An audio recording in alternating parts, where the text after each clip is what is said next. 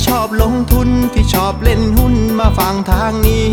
ตลาดวายพอดแคสต์เขามี ข้อมูลดีดีเล่าเข้าใจง่าย อย่าลืมกดแชร์กดไลค์กด Subscribe กดกระดิ่งด้วยนะ คุณกำลังฟังตลาดวายพอดแคสต์ปีที่ 3 ประจำวันจันทร์ที่ 18 เมษายน 2565 ครับ ครับ สวัสดีครับเพื่อนๆครับ ก็ไม่ได้เจอกันหลายวันเนาะตั้งแต่ช่วงก่อนสงกรานแล้วก็หยุดยาวสงกรานกันอีก 5 วันเต็มๆนะแหมก็ต้องบอกว่าคิดถึงเพื่อนๆหลาย ๆ ท่านเลยนะครับ ก็ยังไงน้าแดงขออนุญาตอวยพรปีใหม่แล้วกันนะครับ ในวาระดิถีนะครับขึ้นปีใหม่ไทยสงกรานนะก็ขอให้เพื่อนๆพี่ๆน้องๆนั่นคุณทุกท่านนะครับมีความสุขนะครับ พอร์ตการลงทุนแข็งแรงนะครับ แล้วก็ สุขภาพร่างกายนะครับก็ปราศจากโควิดนะครับทั้งตัวของเพื่อนๆ พี่ๆน้องๆทุกท่านนะครับรวมถึงครอบครัวด้วยนะครับเอาละคราวนี้เราไปดูภาพของ Set Index นะครับของวันจันทร์ที่ 18นะครับซึ่งสัปดาห์นี้เนี่ยเราเปิดกันเต็มๆเนาะ5วันทำการนะครับ ก็ภาพของเซตวันนี้นะครับก็ปิดลบไป 5 จุดนะครับ ปิดที่ 1,668 จุดนะครับ ก็ปรับตัวลงกันไปประมาณสัก 0.4% ซึ่งถ้าเกิดว่าเอาไปเทียบกับเพื่อนๆนะครับในอาเซียนแล้วก็เอเชียเนี่ยก็ถือว่าอาการไม่ได้แตกต่างกันมากนะครับ โดยเอเชียติดลบครึ่งเปอร์เซ็นต์แล้วก็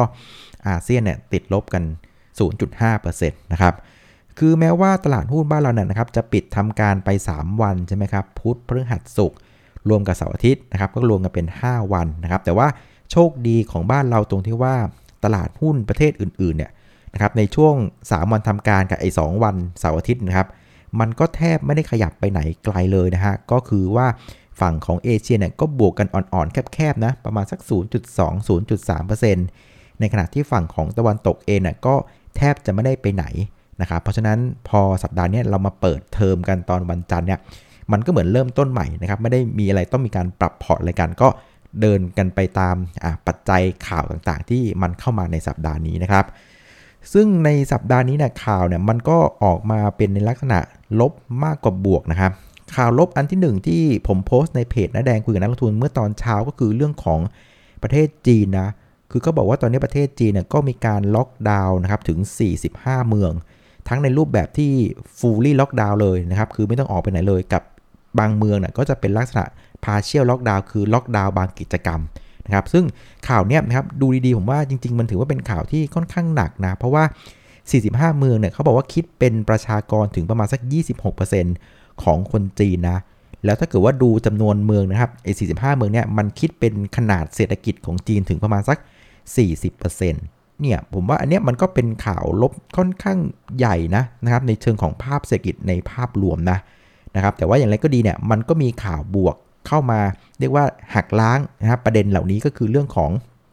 การรายงานตัวเลขนะครับ GDP ของประเทศจีนในไตรมาสที่1นะครับซึ่งปรากฏว่าออกมาเนี่ยขยายตัวถึง 4.8%ซึ่งก็ดีกว่าที่ตลาดคาดนะตลาดคาดกันขยายตัวมาสัก 4.2 หรือ 4.5%เนี่ยแต่ตัวเลขที่ออกมาดีกว่าคาดเนี่ยมันก็พอที่จะเรียกว่าปลอบประโลมหัวใจความกังวลของเศรษฐกิจจีนกันได้บ้างนะ แต่ว่า ก็ต้องมาย้ำว่าไอ้ตัวเลข GDP ของจีนไตรมาสหนึ่งเนี่ยมันคือเดือนอะไรครับ เดือนมกราคุมพามีนา ซึ่งใน 3 เดือนนี้นะครับ เรื่องของสงครามนะตัวรัสเซียยูเคนเนี่ยมันเพิ่งมาเกิดขึ้นตอนอปลายเดือนมีนานะครับ แล้วก็เรื่องของโควิด -19 ที่จีนเนี่ยก็เพิ่งมันเริ่มต้นกันจริงๆเนี่ยนะครับของไอโอไมครอนเนี่ยประมาณสักต้นเดือนเมษานะครับ เพราะฉะนั้นไอตัวเลข GDP จีนไตรมาสหนึ่งที่ออกมาดีกว่าคาดเนี่ย มันยังมีข่าวร้ายที่รออยู่นะครับก็คือสงครามแล้วก็เรื่องของโควิดของจีนในไตรมาสสองไงเพราะงั้นไอตัวเลขที่ดีกว่า4.8%อะมันอาจจะแบบว่าดีใจได้แป๊บเดียวนะ แต่เดี๋ยวมองไปข้างหน้าน่ะความเสียวมันก็ยังมีอยู่นะครับ แต่ว่าโอเคละในภาพระยะสั้นนะครับ มันก็เป็นข่าวบวกที่เข้ามาปลอบประโลมความกังวลของเศรษฐกิจจีนในระยะสั้น ๆ นี้ได้นะ แต่ว่ามันยังมีอีกข่าวลบหนึ่งที่มันต่อเนื่องมาจากเมื่อปลายสัปดาห์ที่ผ่านมาของอเมริกาก็คือตัวเลขของ พันธบัตรสหรัฐ 10 ปีนะบอลยิวนะก็ยังคงเรียกว่าทำนิวไฮต่อเนื่องนะ ไปอยู่ที่ 2.8%ซึ่งถามว่าตกใจไหมจริงๆ มันไม่น่าตกใจมากนะ เพราะว่าถ้าเพื่อนๆจำได้ในสัปดาห์ที่ผ่านมานะก่อนหน้าไม่กี่วันอะ่ะมันก็มีการรายงานตัวเลขเงินเฟอ้อใช่ไหมทั้งฝั่งของผู้บริโภคก็คือ CPI ทั้งฝั่งของผู้ผลิตก็คือ PPI ทั้งคู่เนี่ยออกมาเรียกว่าขยายตัวอย่างต่อเนื่องเพราะงั้นเงินเฟ้อเนี่ย มันยังคงเฟ้ออย่างต่อเนื่องและเพิ่มขึ้นนะครับ เพราะงั้นมันก็ไม่แปลกที่ตัวของบอลยูเนี่ยมันจะต้องมีการสะท้อนประเด็นของความเสี่ยงเงินเฟ้อเนี่ยตามขึ้นไปนะครับ เพราะงั้นการที่ bond yield ขยับขึ้นไป 2.8%ผมว่าไม่ได้เรื่องเซอร์ไพรส์นะครับ เพียงแต่ว่าพอมันเริ่มสูงมากๆเนี่ยคนก็กังวลว่าแนวนโยบายทางด้านการเงินนะครับอของเฟดเนี่ยมันอาจจะมีความเข้มข้นมากขึ้นนะครับ เพราะว่าตอนนี้ ตุ๊กตาที่ทุกคนตั้งอยู่นะมันก็มีอยู่ 2 ประเด็นนะครับก็คือเรื่องของการขึ้นดอกเบี้ย 50 basis point เนี่ยมันน่าจะเกิดขึ้นนะครับในเดือนพฤษภาคมนี้เลย รวมถึงเรื่องของการลดขนาด QE ด้วยนะครับอ่ QT นะ quantitative tightening เนี่ยก็คาดว่าจะมีการลดขนาดนะครับประมาณสัก 95,000 ล้านเหรียญนนะครับต่อเดือนนะก็มีแนวโน้มว่าอาจจะเริ่มตั้งแต่เดือนพฤษพฤษภาคมนะครับคราวนี้ พอเงินเฟ้อเนี่ยมันชักกระดิกกระดิกมากขึ้นเรื่อยๆนะคนก็คิดว่าไอ้ตุ๊กตา 2 ตัวเนี้ยมันอาจจะไม่พอหรือเปล่าเนี่ยอันนี้มันก็เป็นตัวที่กดดันตัวของตลาดหุ้นทั่วโลกนะ แล้วไอ้เงินเฟ้อที่มันขึ้นมาที่รายงานเมื่อสัปดาห์ก่อนนะประเด็นมันคือว่า มันยังหาพีคไม่เจอไง เออ เพราะว่าไส้ในของเงินเฟ้อนะครับ อย่างที่อาจารย์เพชรเล่าให้ฟังเมื่อเช้าเนี่ย หลักๆ มันก็มาจากเรื่องของพลังงานนะครับ คราวนี้พลังงานเนี่ยนะครับ ในเดือนมีนาเนี่ยมันพุ่งกระฉูดขึ้นไป แล้วมันก็ตบลงมาตอนช่วงท้ายเดือน คนก็เลยเริ่มมีความคาดหวังว่า ไอ้จุดที่น้ำมันแพงที่สุดอะมันอาจจะเกิดขึ้นในเดือนมีนานะ และเมษาเนี่ยมันน่าจะปรับตัวลง แต่อนิจจานะครับเดือนเมษาสงการแล้วเนี่ยนะครับน้ำมันมันไม่ลงนะน่ามันกลับเด้งขึ้นมานะครับตอนท้ายสัปดาห์ที่ผ่านมานะมันขยับขึ้นไปเหนือ 100 เหรียญต่อบาร์เรลอีกครั้งหนึ่งแล้วนะครับ อันนี้ก็ต้องโทษเรื่องสงครามที่ว่า มันไม่จบสักทีแล้วก็โอเปกเองก็ไม่นำพาไง อเมริกาขอให้ผลิตน้ำมันเพิ่ม แกก็บอกไม่เอา เอาแบบนี้แหละกำลังดีนะครับ มันก็เลยทำให้ตัวของน้ำมันอะมันก็เด้งกลับขึ้นมาระดับ 106 เหรียญ 111 เหรียญ นั่นหมายความว่าพอน้ำมันมันขึ้นมาปั๊บเนี่ยมันก็แปลว่าไอ้ตัวเนี้ยมันเป็นไส้ในของเงินเฟ้อไง เพราะฉะนั้นไอ้ความคาดหวังว่าเงินเฟ้อเนี่ยจะจะเป็นจุดพีคตอนเดือนมีนา แล้วเมษาเนี่ยนะครับเงินเฟ้อมันจะเริ่มดรอปลง มันออนมันนะ คือเมษาอ่าเฟ้อน้อยกว่าเดือนมีนา มันก็เลยทำให้อันเนี้ยมันเริ่มจะจริงหรือเปล่าชักไม่แน่ใจ เพราะเงินน้ำมันเดือนเมษามันเด้งกลับมาระดับร้อยกว่าเหรียญนึกออกไหมเออเพราะฉะนั้นไอ้ความกังวลแบบเนี้ยนะครับมันก็เลยทำให้คนก็เริ่มมองว่าเรายังหาจุดพีคของเงินเฟอ้อไม่เจอนะ ไม่รู้ว่ามันอยู่ตรงไหน อันนี้เป็นความเสี่ยงที่ตลาดเริ่มกังวลมากขึ้น แล้วมันก็สะท้อนออกไปผ่านตัวของบอลยูที่มัน เด้งขึ้นมา 2.84%แล้วตอนนี้นะ เพราะฉะนั้นมันก็เลยกลายเป็นว่าวันนี้นะครับข่าวลบเนี่ยมันมากกว่าข่าวบวกนะครับข่าวลบก็คือจีนนะครับล็อกดาวน์กันค่อนข้างเยอะเลยนะครับมีผลกระทบกับเศรษฐกิจ อันที่ 2 คือ bond yield ที่มันขยับตัวขึ้นอย่างต่อเนื่องสะท้อนภาพของเงินเฟ้อที่ยังหาจุด peak ไม่เจอ แต่ว่าข่าวบวกะนะครับมันเป็นการบวกระยะสั้นไง มันเป็นเรื่องที่เกิดขึ้นมาแล้วก็คือ GDP จีนในไตรมาสหนึ่ง เพราะฉะนั้นลบเนี่ยมันมากกว่าบวก มันก็เลยทำให้ภาพใหญ่ของ ตลาดหุ้นในเอเชียวันนี้มันก็เลยเคลื่อนไหวไปในเชิงลบนั่นเองนะครับ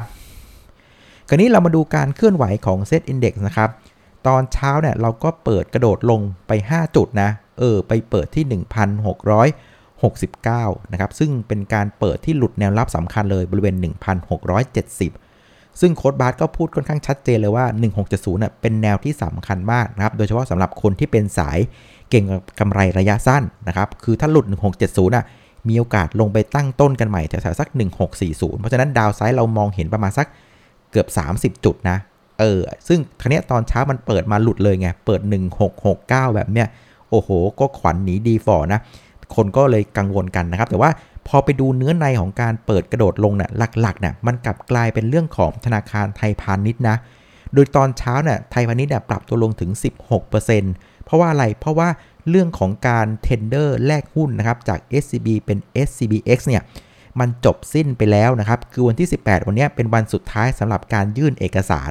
นะครับเพราะงั้นคนที่ซื้อนะครับ SCB วันนี้เนะ่ยซื้อไปก็เอาไปแปลงเป็น SCBX ไม่ได้นะครับเพราะการที่ซื้อขายวันนี้เป็นเพียงเรื่องของการเก่งกำไรในระยะสั้น ไม่สามารถเอาไปแปลงเป็น SCBX ได้นะครับ เพราะฉะนั้นมันก็เลยขาดดีมานความต้องการหุ้นไง เพราะซื้อไปก็ไม่รู้จะเอาไปแปลงยังไง ซื้อไปก็กลายเป็นใบหุ้นติดฝาผนังนะครับ เพราะฉะนั้นพอมันไม่มี demand มันมีแต่ supply นะครับ มันก็เลยทำให้ราคาหุ้นอะมันก็ปรับตัวลงไปนับถึง 16%นะครับ แต่ด้วยความที่ว่าตลาดหุ้นบ้านเรานะนะครับ มันเป็นเขาเรียกว่า market weight นะครับ index นะครับ ก็คืออเขาจะคำนวณนะครับ market cap รวมในภาพรวมของทั้งตลาดนะครับ ว่ามันมีการ ขึ้นลงยังไง แล้วก็มาตีออกมาเป็นดัชนี ซึ่งไอ้ market cap เนี่ยนะครับเวลาคำนวณอะมันเกิดจากราคาหุ้นในกระดานควรคูณกับจำนวนหุ้นที่จดทะเบียนทั้งหมดนะครับคราวนี้ประเด็นของ SCB คือหุ้นที่จดทะเบียนทั้งหมดอะมันสามารถเทรดอยู่ในกระดานตอนนี้เหลือนิดเดียวละเพราะคนถูกถูกล็อกเอาไปแปลงเป็น SCBX หมดแล้วไงนึกออกไหมฉะนั้นหุ้นที่เคลื่อนไหวจำนวนน้อยนะครับแต่ว่า เวลาคำนวณเป็น Market Cap อะมันคำนวณค่อนข้างใหญ่เพราะมันเอาหุ้นทั้งหมดไปคำนวณแต่จริง ๆ อยู่บนกระดานมันเหลือนิดเดียวแล้วนะ่ะมันก็เลยดึงให้ตัวของดัชนีเซตอินดี x มันก็เลยปรับตัวลงค่อนข้างแรงนะในช่วงประมาณสัก 5 นาทีแรกนะครับ จากนั้นตลาดก็เริ่มดึงสติได้นะบอกเฮ้ยเรื่องของ SCB มันเป็นเรื่องส่วนตัวนี่หว่านะครับไอคนที่เทรดวันนี้นะครับมันเอาไปแปลงเป็น SCBX ไม่ได้แล้วนะนะครับมันเทรดได้ถึงเพียงแค่วันที่ 26 เมษา หลังจาก 26 เมษาปุ๊บ มันจะกลายเป็นตัวของใบหุ้นไปละ ซึ่งอันเนี้ยมันเป็นเรื่องของ SCB คนเดียวนะ คนอื่นไม่เกี่ยวนะ พอตลาดมันเริ่มตั้งสติได้นะครับหุ้นนะครับมันก็เริ่มเริ่มดีดตัวขึ้นมานะครับทำให้อินเด็กซ์มันก็กลับมายืนขึ้น แล้วก็ตั้งสติไซด์เวย์ออกข้างได้นะ เพียงแต่ว่าวันนี้เพื่อนๆสังเกตดูนะ ช่วงประมาณ 5 นาทีสุดท้ายนะตลาดหุ้นก็กระโดดลงแบบแปลกๆนะนะครับก่อนตลาดปิดเนี่ยมันอยู่ประมาณสัก 1,600 72 นะครับ แต่ตอนปิดเนี่ยกระโดดกันลงมาปิดที่ 1,668 ก็หลุด 1670 เฉยเลยนะครับ เป็นการปรับตัวลงมา4จุด ในเวลาอันรวดเร็วนะ ซึ่งก็อาจจะเดาได้ค่อนข้างยาว เอ๊ะทำไมมันถึงกระโดดลงแรง เพราะว่าวันนี้ตลาดหุ้นต้องบอกว่ามันค่อนข้างเงียบเหงาไง มันเทรดกันเพียงแค่ประมาณสัก 60,000กว่าล้าน แล้วก็พอไปดูตลาดหุ้นทั่วโลกเนี่ย วันนี้ต้องบอกว่าตลาดหุ้นฝั่งยุโรปปิดกันเรียกว่าแทบจะทั้งทุกประเทศเลยนะ เพราะว่ามันเป็นประเด็นเรื่องของวันอีสเตอร์ไง ก็เลยทำให้ตัวของความคึกคักของตลาดหุ้นทั่วโลกเนี่ยมันก็เลยแห้งเหี่ยวกันไปนะครับเพราะการกระโดดลงในวันนี้เนี่ยผมว่าก็ยังคงตีความยากนะว่ามันเกิดอะไรแต่อาจจะพอเดาๆว่า อาจจะเป็นเรื่องของด้วยความที่ว่าประเทศไทยเนี่ยมันไม่มีประเด็นอะไรในตอนนี้ก็เลยคิดว่าไปรอลุ้นคืนนี้ดีกว่าเผื่อที่อเมริกามันจะมีอะไรที่มัน ตื่นเต้นอาจจะเป็นเชิงบวกเชิงลบก็แล้วแต่นะก็เลยถอยออกมาก่อนนะครับ เก็บกระสุนไว้เพื่อไปลุยกันในวันพรุ่งนี้จะดีกว่านะ ก็เลยทำให้ตลาดหุ้นบ้านเราก็เรียกว่าปรับตัวลงเบาๆนะครับในช่วงท้าย แต่ก็เป็นภาพของการกระโดดลงประมาณสัก 4 จุดนะครับคราวนี้เรามาดูกลุ่มหุ้นกันบ้างนะครับหุ้นที่เคลื่อนไหวในเชิงบวกวันนี้เนี่ยก็เป็นหุ้นที่ได้ประโยชน์ต่อเนื่องมาจากสัปดาห์ที่ผ่านมาก็คือเรื่องของพลังงานนะ วันนี้ 3 ตัวหลักก็จะเป็นตัวของปทสพนะครับแล้วก็ตัวของอปตทรวมถึงบ้านปูด้วยนะครับ เพราะว่าในช่วงที่เราหยุดกัน 3-4 วันเนี่ยปรากฏว่าราคาน้ำมันดิบเนี่ยมันก็ขยับตัวมาไกลนะ ปรับตัวขึ้นประมาณสัก8%กว่าๆนะครับ แล้วก็ทำให้ตัวของน้ำมันมันก็กลับมายืน 100 เหรียญใช่ไหมแล้วก็สิ่งที่เราเห็นคือประเด็นเรื่องของสงครามแบบมันมันไม่จบสักทีนะความตึงเครียด มันกลายเป็นเครียดมากขึ้นเรื่อยๆนะครับไม่ว่าจะเป็นยูเครนก็ไปจมเรือลบของรัสเซีย แล้วก็ที่สมรภูมิมาเลอูโพเนี่ยก็เรียกว่าลบกันดุเดือดมากขีดเส้นตายกันจะยอมไม่ยอมอะไรประมาณนี้นะแล้วก็ฝั่งของอยุโรปเองนะครับกลุ่มอเมริกาเองก็เริ่มมีการแตกแยกกันละนะครับ เริ่มถกเถียงกันแกสิแกสิอะไรประมาณนี้นะเพราะฉะนั้นเรื่องของประเด็นสงครามเนี่ยมันมันดูจะไม่ดีขึ้นเลยนะมันก็เลยทำให้ตัวของอ น้ำมันอะซึ่งเป็นต้องบอกว่าเป็นสินทรัพย์ปลอดภัยในยามสงครามอะมันก็เลยดีดตัวขึ้นมานะก็เลยดึงทำให้กลุ่มพลังงานบ้านเราวันเนี้ยที่อิงกับด้านฟอสซิลต่างๆ สอพอปตทบ้านปูก็ขยับตัวได้ค่อนข้างดีนะ ส่วนอีกกลุ่มหนึ่งก็เป็นกลุ่มเดินเรือนะครับ วันนี้ก็ขยับตัวขึ้นได้ค่อนข้างเซอร์ไพรส์เลยทีเดียวนะครับ แม้ว่าประเด็นเรื่องของจีนเองก็ยังล็อกดาวน์ถึง 45 เมืองนะ แต่มันก็มีข่าวในลักษณะว่าที่เซี่ยงไฮ้เองก็ กำลังเริ่มเล็งแล้วว่าถ้าล็อกต่อไปแบบเนี้ยแม่งไม่ไหวแน่นอน อาจจะต้องมีการคลายล็อกบางส่วนหรือเปล่านะครับ อันนี้เป็นความคิดนะ ก็เลยทำให้เริ่มมีแรงเก่งกำไรเข้ามาในกลุ่มที่มีความสัมพันธ์เกี่ยวกับเรื่องของการค้าขายกับจีนนะ เพราะฉะนั้นก็เลยทำให้พวกกลุ่มเดินเรือกลุ่มโลจิสติกต่างๆนะมันก็ ขยับตัวขึ้นมานะครับรวมถึงประเด็นเรื่องตอนเช้าด้วยที่ GDP จีนออกมา ดีกว่าคาด รวมถึง BDI ที่เริ่มฟื้นขึ้นมา 2-3%ด้วยนะก็ทำให้มันฟื้นขึ้นมานะครับแต่ว่าก็ต้องระวังนะเพราะว่าเมื่อตอนเย็นผมเห็นข่าวล่าสุดอะปรากฏว่าก็พบผู้เสียชีวิตนะครับจากโควิด -19 แล้วนะครับที่เซี่ยงไฮ้นะก็เป็นการยืนยันการเสียชีวิตแล้วถึง 3 รายเลย ฉะนั้นผมคิดว่าประเด็นเรื่องของจีนเนี่ยก็ยังคง ไว้ใจไม่ได้นะ เพราะงั้นการที่ดีดขึ้นมาของพวกเรือหรือว่าโลจิสติกในวันนี้เนี่ยผมก็ยังมองว่าอาจจะยังไม่ยั่งยืนเท่าไหร่นะ แต่อย่างน้อยมันหยุดลงก็อะพอถอนหายใจได้นะครับ ส่วนกลุ่มที่กดตลาดในเชิงลบวันนี้นะครับ ก็ยังเป็นกลุ่มเดิมนะก็คือตัวของธนาคารไทยพาณิชย์อย่างที่เล่าให้ฟังในตอนเช้านะสุดท้ายวันนี้ไทยพาณิชย์ก็กดตลาดไป 4 จุด แล้วก็อีกกลุ่มหนึ่งที่มองเห็นก็จะเป็นกลุ่มที่เป็น domestic play นะ ก็อาจจะเป็นภาพของการที่คนเห่อพวก domestic play กันมาในช่วงของวันหยุดยาวนะ วันนี้ก็เป็นภาพของการสลับขายทำกำไรนะครับวันสรุปหน้าหุ้นวันนี้เนี่ยหลักๆ มันก็ยังเป็นการเล่นตามข่าวของใครของมันนะครับ ยังไม่ได้เป็นภาพที่ชัดเจนมากนักในเชิงของ sector นะครับส่วนผู้เล่นในตลาดวันนี้นะครับ ก็ทุกคนรอดูประเด็นในต่างประเทศหมดนะครับ เพราะว่าเหมือนกับ ข่าวหรือประเด็นในประเทศไทยนะมันก็ไม่ค่อยมีอะไรนะครับ กองทุนก็ขายไป 519 ล้านบาท ฝรั่งก็ขายไปเบาๆนะครับ ประมาณสัก 165 ล้านบาทเพราะงั้นทุกคนก็ดูทิศทางลมก่อนนะครับ ว่าในคืนนี้ตลาดหุ้นอเมริกาจะเป็นยังไงที่จีนตกลงจะผ่อนคลายการล็อกดาวน์ที่เซี่ยงไฮ้จริงหรือเปล่านะครับ แล้วก็ภาพของสงคราม เมื่อไหร่มันจะคุยกันได้วันนี้นะครับ ก็เป็นภาพของการรอดูทิศทางลมก่อนก็เลยทำให้ ฝรั่งกับกองทุนวันนี้ก็เรียกว่าเคลื่อนไหวกันค่อนข้างน้อยนะครับสูงค่าการซื้อขายก็ค่อนข้างเงียบเหงานะฮะ64,433 ล้านบาท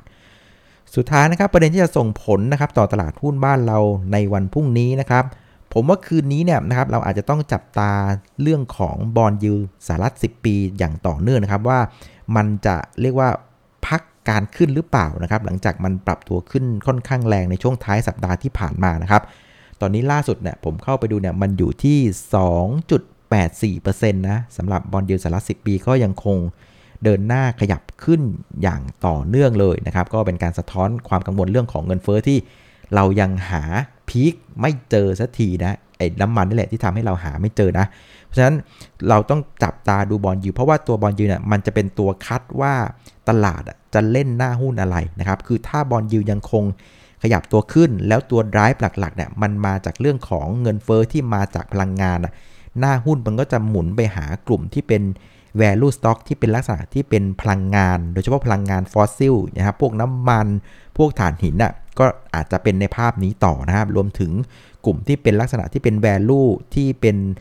การบริโภคครับในประเทศพวกของโครงสร้างพื้นฐานอะไรพวกนี้ก็อาจจะเป็นที่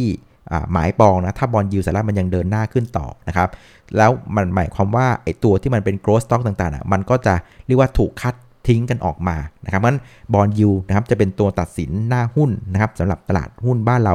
ในสัปดาห์นี้นะ สรุปง่ายคือถ้าบอลยูขยับตัวขึ้นต่อ growth stock ไม่น่าจะไปไหวนะครับ คงจะต้องวิ่งไปหาตัวของ value นะครับ ก็จะเป็นพวกของพลังงานแล้วก็หุ้นในประเทศที่ได้รับผลประโยชน์จากเรื่องของภาคท่องเที่ยวที่กำลังฟื้นตัวนะครับ ส่วนแผนการเทรดนะครับ ตอนนี้ Set Index เนี่ยปิดไม่ค่อยดีเนาะปิดที่ 1668 แม้ว่าถ้าเกิดว่าเราปิดตาข้างหนึ่งจะเอาตัวของ SCB ตีกลับไปนะประมาณสัก 4 จุด มันก็จะกลายเป็น 1,672 นะ เออ ก็จะยังคงเหนืออยู่มากกว่า 1,670เพราะงั้นภาพยะสั้นต้องอาจจะบอกว่า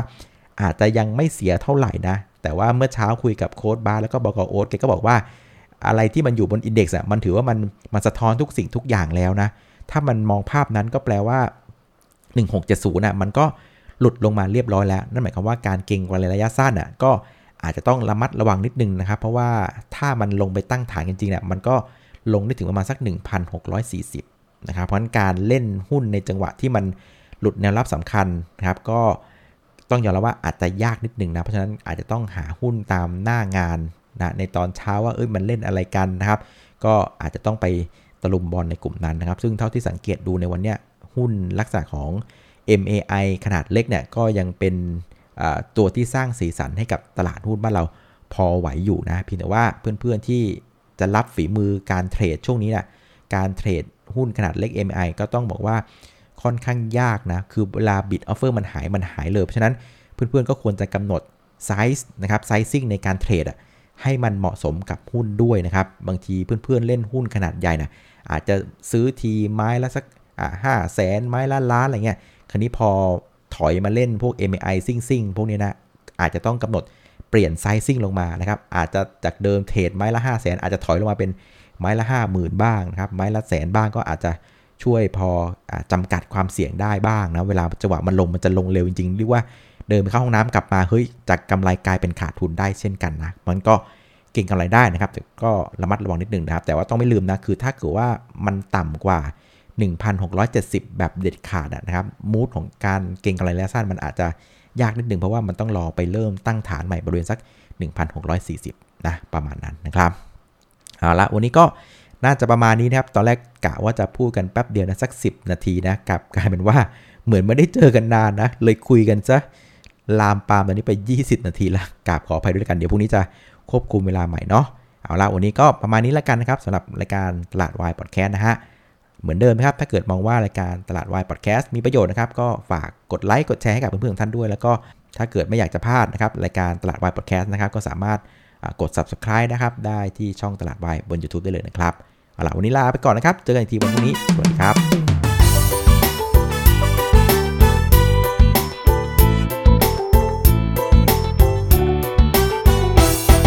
ากใครที่ชอบลงทุนที่ชอบเล่นหุ้นมาฟังทางนี้ ตลาดวายพอดแคสต์เขามี ข้อมูลดีๆเล่าเข้าใจง่าย อย่าลืมกดแชร์กดไลค์กด Subscribe กดกระดิ่งด้วยนะ